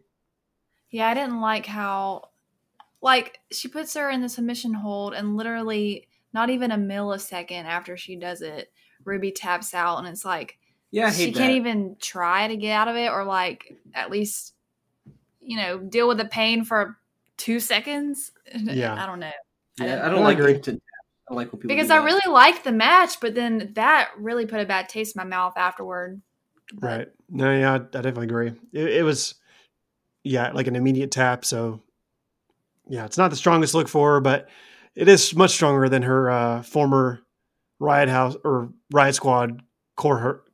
What's the word? Cohort that happened yeah. later. Yeah, cohorts. so, uh, yeah, Asuka. I like this. Like I said, I like this Asuka way better. Um, so she is qualifying for the Money in the Bank match. We then had an MVP segment where he was in the VIP lounge backstage, which is just him apparently. I guess he's the only VIP in WWE. So, uh, but him hanging out by himself backstage in his room was kind of weird. Uh, he basically uh, announced, made the breaking news that there were going to be three Money in the Bank qualifying matches next week: Rey Mysterio and Murphy, uh, Aleister Black versus Austin Theory, and then uh, Apollo Crews and some guy who he was just like putting over so big, saying he was like the greatest ladder match participant of all time, blah blah. And then he admitted. I totally thought he was talking about Jeff Hardy. I did too. Like I thought Jeff Hardy, Edge, like who's, and then he's like, oh, it's me, and I was like, eh, you kind of got me with that one. No So, one's ever said that about MVP. nope. So MVP has said that about MVP. I guess so. he's the only one. but I mean, totally you the whole thing to you do. remember like a month ago when MVP retired? He's retired like four times on the show. Him and Matt Hardy. Like Matt Hardy was done with WWE like twice or three times. MVP's retired about four times. So he's coming back. He, he's retired, and uh, his retirement is as legitimate as his claim of being the uh, best ladder match participant of all time, like he was saying. So, so yeah. So three matches set up for next week. Uh, so at least they got that going on for them. Uh, speaking of which, we had one of the participants in those matches, Aleister Black, going up against or- Oney Lorcan. They had a pretty good match, but I mean, I said it kind of leading into, I think leading into Mania. They just keep putting Alistair with these guys, and they have good matches, but they're no name guys. I mean, I like Oney Lorcan, but Jerry Lawler literally called him. He said in this match, Black was maybe underestimating quote this Oney guy, like, and he kind of looked like Cesaro out there with doing the European uppercuts, and you know he just kind of looks like him anyway. But he just kind of looked like a knockoff Cesaro, and Black. I mean, I don't want to see him come out and have a squash every week, but like he just has a back and forth match with him. It was good, but it doesn't make Black necessarily look good. That he's out here struggling with these guys who nobody probably knows about. So uh, it was a good match. Black won with the Black Mass at the end, uh, and then after the match, Sarah Schreiber interviewed him in the ring and asked what his gameplay, what his gameplay was uh, next week. His game plan against Austin Theory. He just kind of stared at her like puzzled and said, "My game plan is to win." So Very good- straightforward. Good play. yeah, good Good play. idea.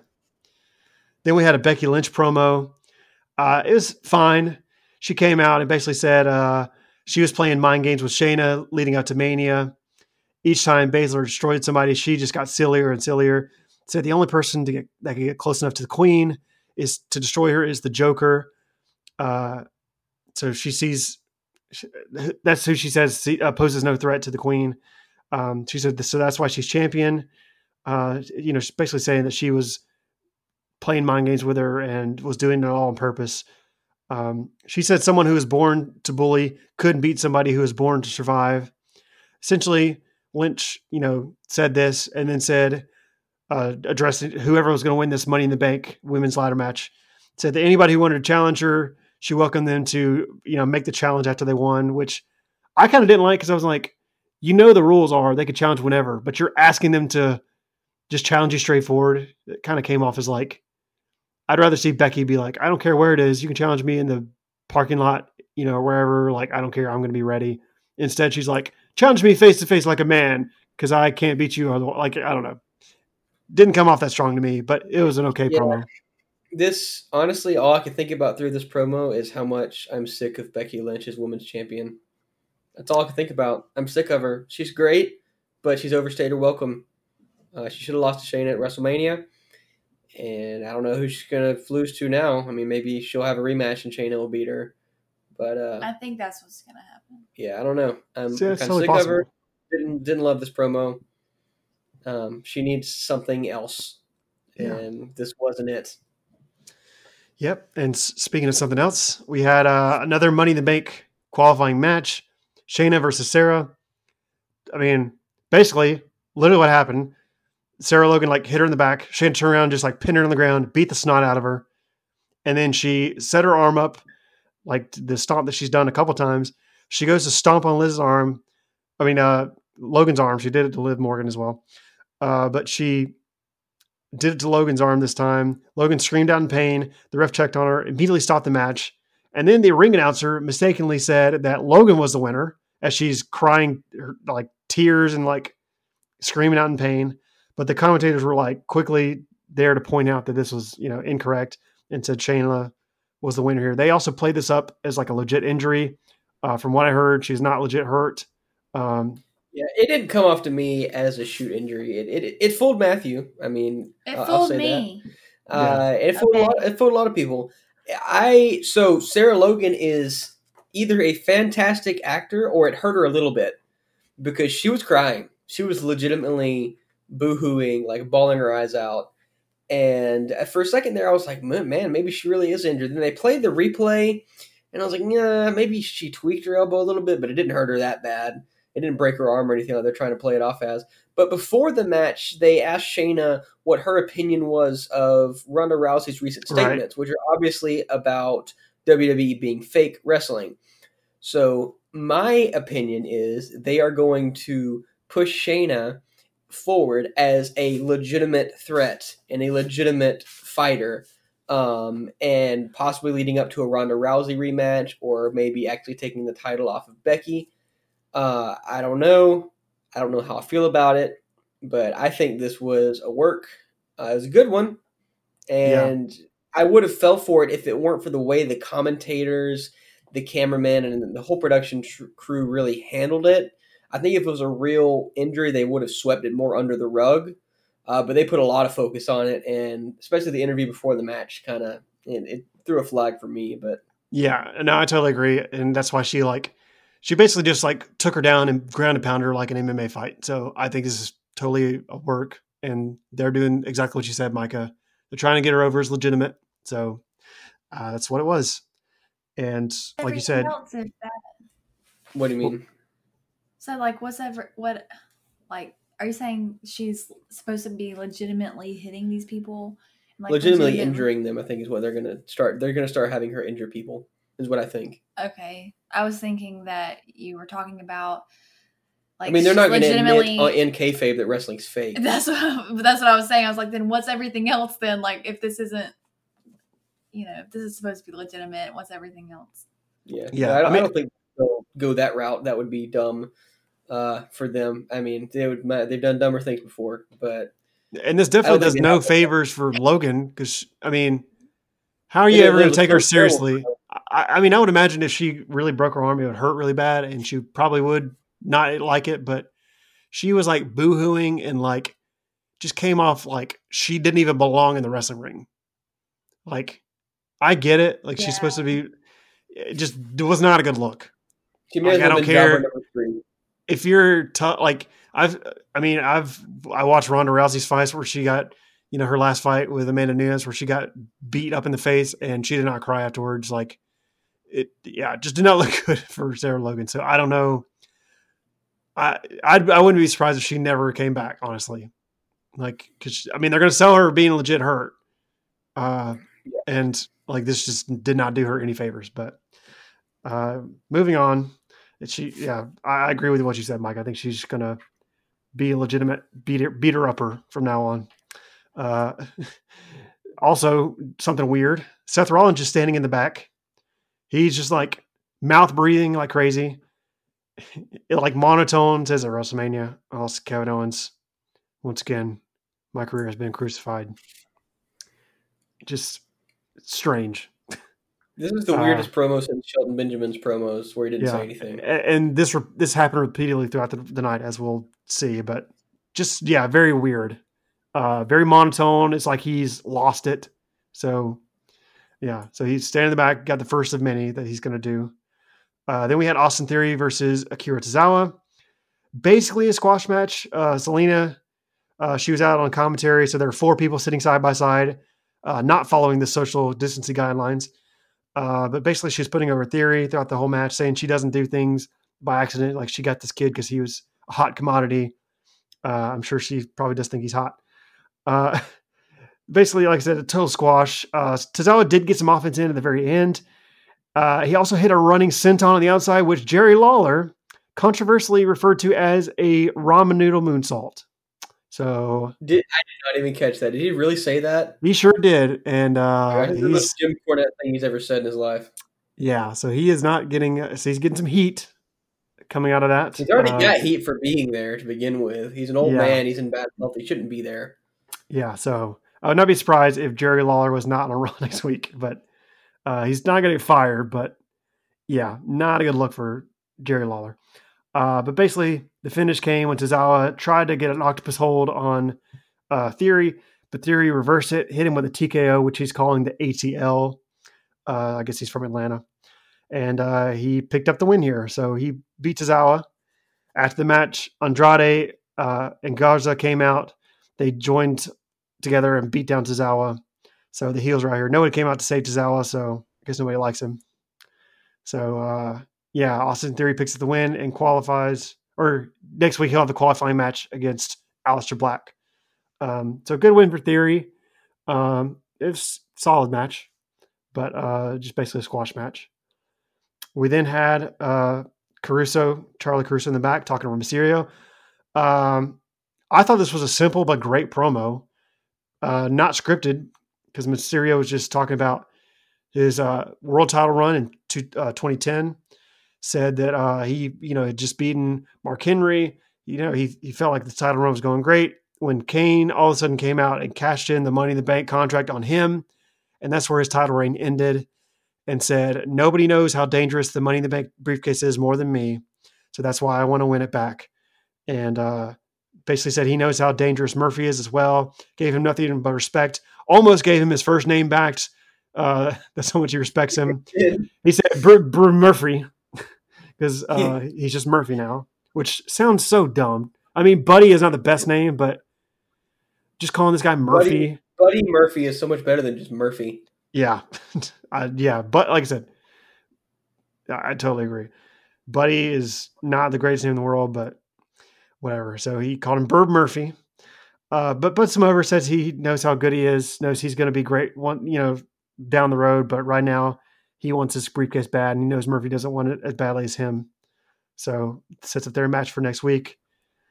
We get Rollins again, still standing backstage, still mouth breathing.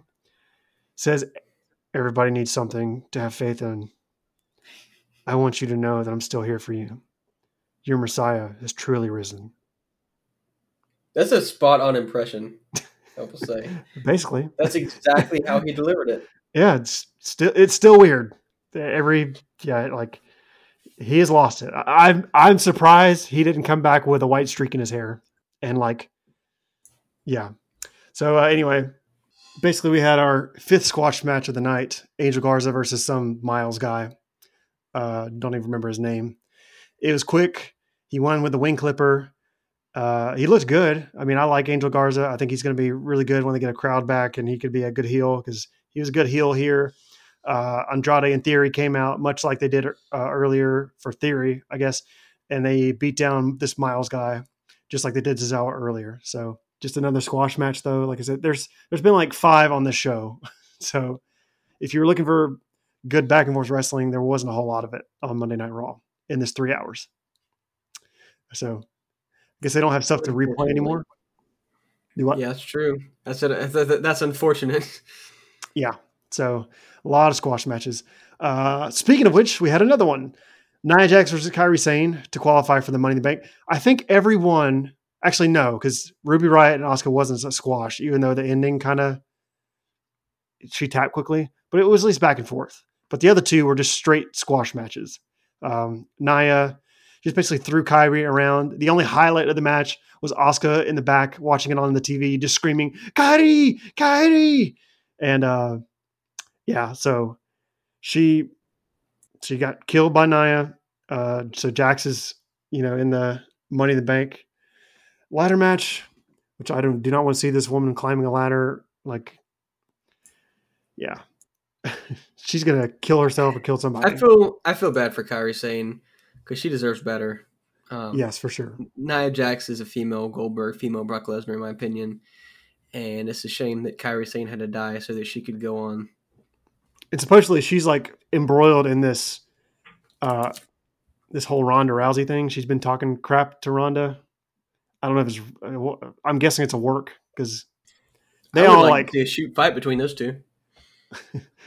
Ron, Ronda would kill her. I don't know. She's much bigger, but I don't. I don't know. Yeah, Yeah, but Ronda would kill her. quickness, Though. Ronda would easily kill Nia Jax. I, I mean, yeah, Ronda is like a black belt in judo, and she's legit like practiced MMA like uh, with she. I mean, she she grapples with men like regularly, so Maybe so.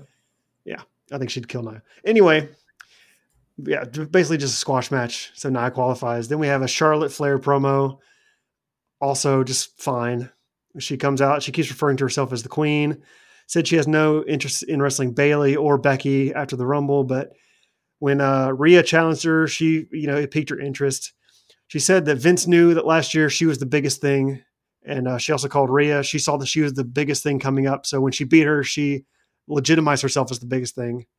Um, that, and that's basically why Vince put her in the main event last year, even though she lost. So I was like, okay.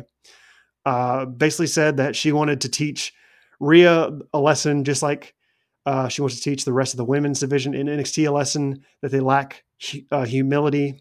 So that she's going to show it to them. There's always somebody bigger, faster, and stronger. She's the queen, and says she's going to teach uh, Io Shirai that lesson because obviously Io just won the women's ladder match, not the women's Money in the Bank ladder match, but just the women's ladder match on NXT to get uh, the next number one contender shot. So, um, yeah, Io versus Charlotte is that basically what they're setting up for uh, on Raw, no less. So we're getting Yeah, like still- an NXT I plug. still think this is dumb. Why is she on Raw? She's the NXT champion. Any other situation, if you are from another brand and you win that title, either you take that title to your brand, in Bray Wyatt's case, or you change brands. Yeah, Why? Why is she stuck in the middle here? It's dumb. It doesn't make any sense. I don't like it. Wait, is Charlotte and Io are they doing the match on Raw? No, I'm sure the match will be on NXT, but they're just building up to it on Raw, which doesn't make sense. Okay, well, it Yeah. makes perfect sense if you're competing against AEW on Wednesday night. Yeah, that's what they're. Going for. I, I'm assuming dumb. that's why they did it was to get you know to plug it on Raw, so you'll tune in to watch Charlotte on SmackDown or on uh, NXT. But yeah, it, I agree. Like she should just be doing this on NXT and just plug her appearance on NXT. She, she I mean, she probably should just cut this promo Wednesday night, but she did it here. Uh, it was fine. So building up to that match. Uh, after this, we had another squash match. Like literally, this whole show, pretty much majority of it was squash. Uh, Bobby Lashley versus No Way Jose. Uh, the only thing that wasn't as squashy about this was Lana was yelling at Bobby, so he just kind of like took his time, even though it was not even two minutes long. He he actually did out at one point just like roll the outside and tell Lana to shut the hell up. Finally, he got in the ring, won with a spear, made Lana happy. So I guess there's dissension here. They're going to divorce already. And then we got another Seth Rollins backstage to all the non believers. You left me with no alternative. Tonight, I stomp out all doubt. So Seth's going to stomp Uh, somebody. Hmm. Exciting stuff. I see it now. I see the connection now that you're saying it, but Still dumb. I missed it whenever I was watching it. yeah.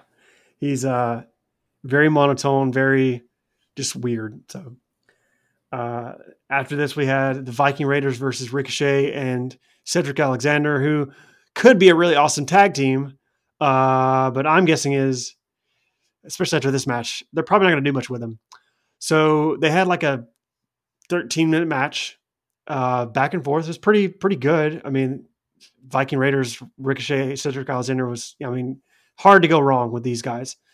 Uh, and even Ricochet and Alexander, they came out together to Ricochet's music, had, you know, matching gear. So they're playing them as like a tag team, not just two guys thrown together, but even though they are. Uh, they even had control early in the match until Erik launched Ricochet over the top rope, basically threw him onto Alexander, and then did a dive to the outside. Uh, but basically, still a good back and forth throughout the match. Cedric and Ricochet got some pretty good offense.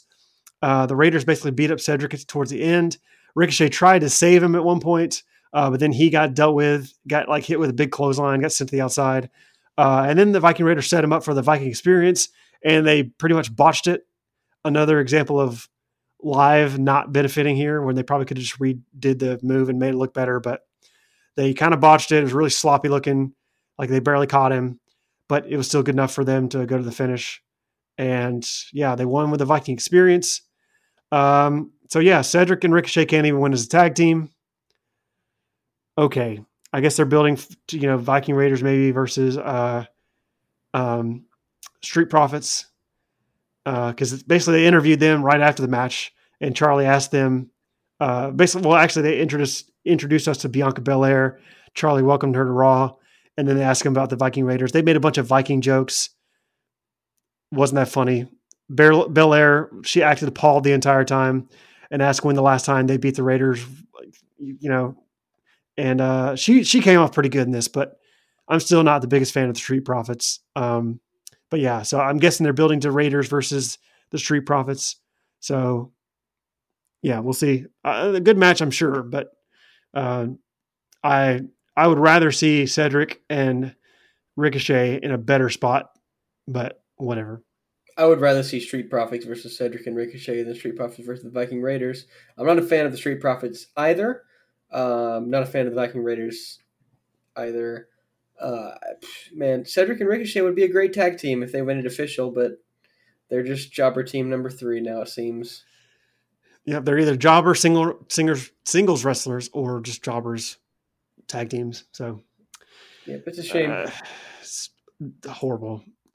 Then we had our main event, which was the, my favorite thing on the show because of one Drew McIntyre, uh, and he is definitely getting my brass ring of the week because he dethroned Brock Lesnar uh, at WrestleMania and then was awesome on this show.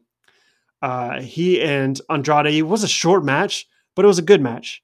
Uh, Drew came out. Andrade like was not incompetent. Like he was trying to throw stuff at him, and Drew was just like stopping every bit of it. Like he tried to like do like a handstand like uh, thing in the corner, and Drew like kicked him up in the air, like just beating the snot out of this dude. Like he was a dominant babyface as he should be. Uh, so it was just awesome to start with. Basically, was t- completely in control until Theory and Garza tried to corner him outside and play distraction. Uh, and it wasn't like he just turned around and got attacked from behind either.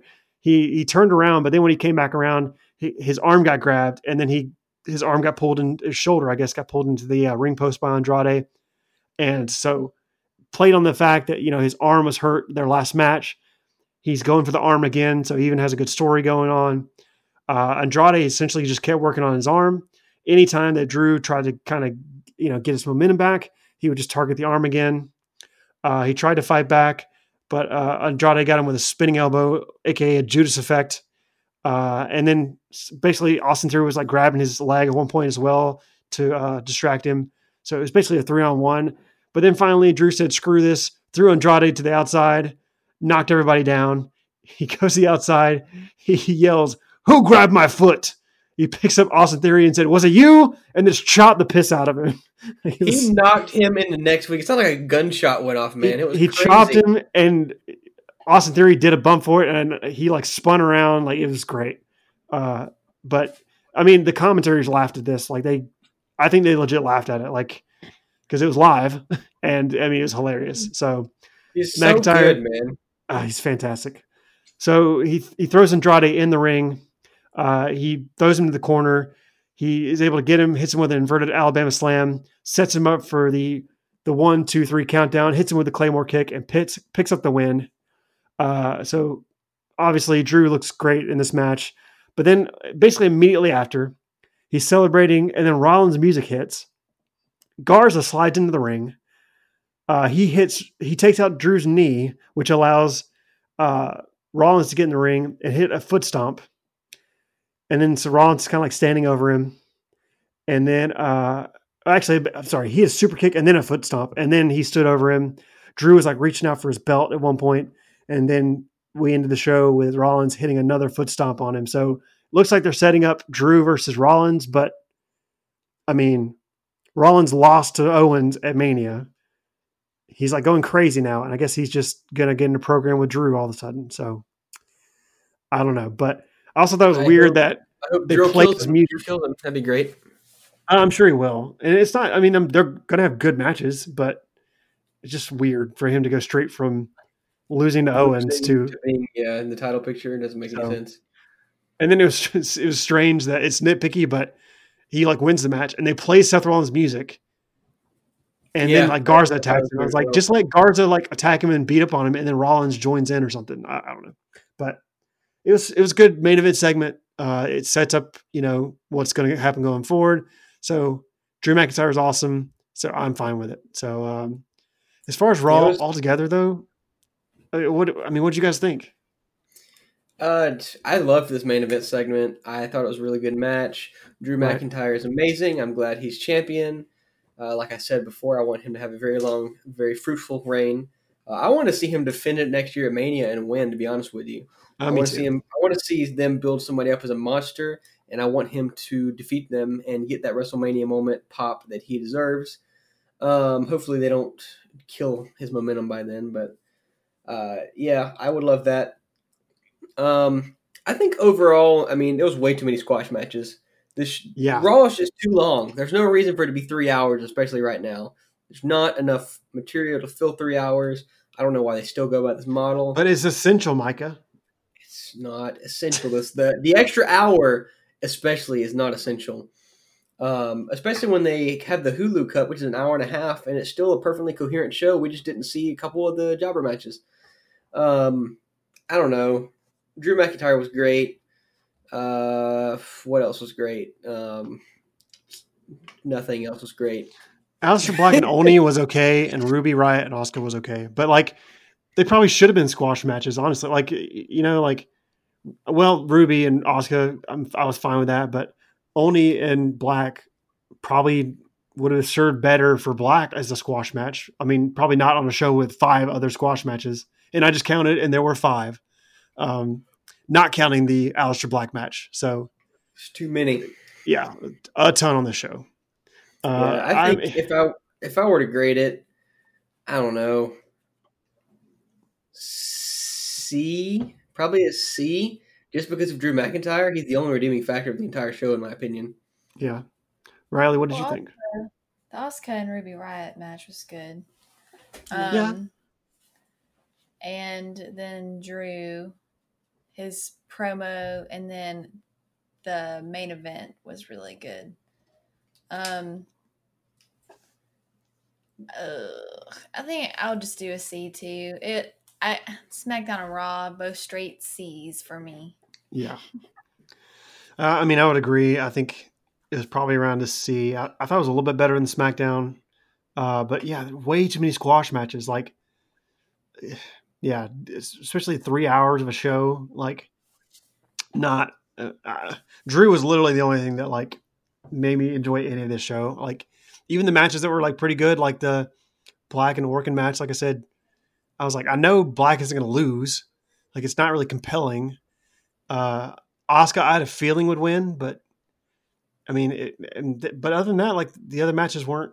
I was kind of hoping Ricochet and um, Cedric would win, and you know, like actually be a tag team, but they weren't. So I was disappointed in that. So, I mean, C is actually giving it a pretty good grade for what it was. So, um, yeah, Drew made it a C, and that's probably what it's going to be like for the next month or so, I would imagine. But yeah, so a decent week of wrestling, average, I guess, at best. Yeah, average. Uh, AEW is de- definitely the best show, I, I think, out of all three. Um, so, As yeah, always. yeah, of course. Not always. Actually, I think it was two or three weeks ago. I actually thought WWE did better that week, but that's the only time that's happened. Yeah. So- So, anyway, ladies and gentlemen, thank you for joining us again for another episode of Wrestle Life Radio. We appreciate you guys listening in. Uh, you can follow us on social media, Wrestle Life Radio on Instagram and Facebook, Wrestle Life Pod on Twitter. Riley, what is your social media? Instagram? Um, Twitter. You can Twitter. follow me on Twitter at Rybugsen, R I B U G S E N N. Yeah, and she's obviously a big fan of uh, all these shows because she's watching them when us wrestling fans will not do the same. so, uh, yeah, and she's a frequent commenter. And speaking of which, we appreciate everybody commenting. Uh, we got a lot of like commenting and uh, feedback messages throughout Mania Week. Uh, keep doing it. We we love talking to you guys. Um, Micah, we know you can't. Nobody can find you on Facebook, I guess, or Instagram. Wrestle Life Radio on You- Facebook. You're like that. You're like the hacker on SmackDown. You you're like you're here, but you're not here. I'm just watching. Yeah, I'm you're you're here to speak the truth when when it's when it's needed. Yeah.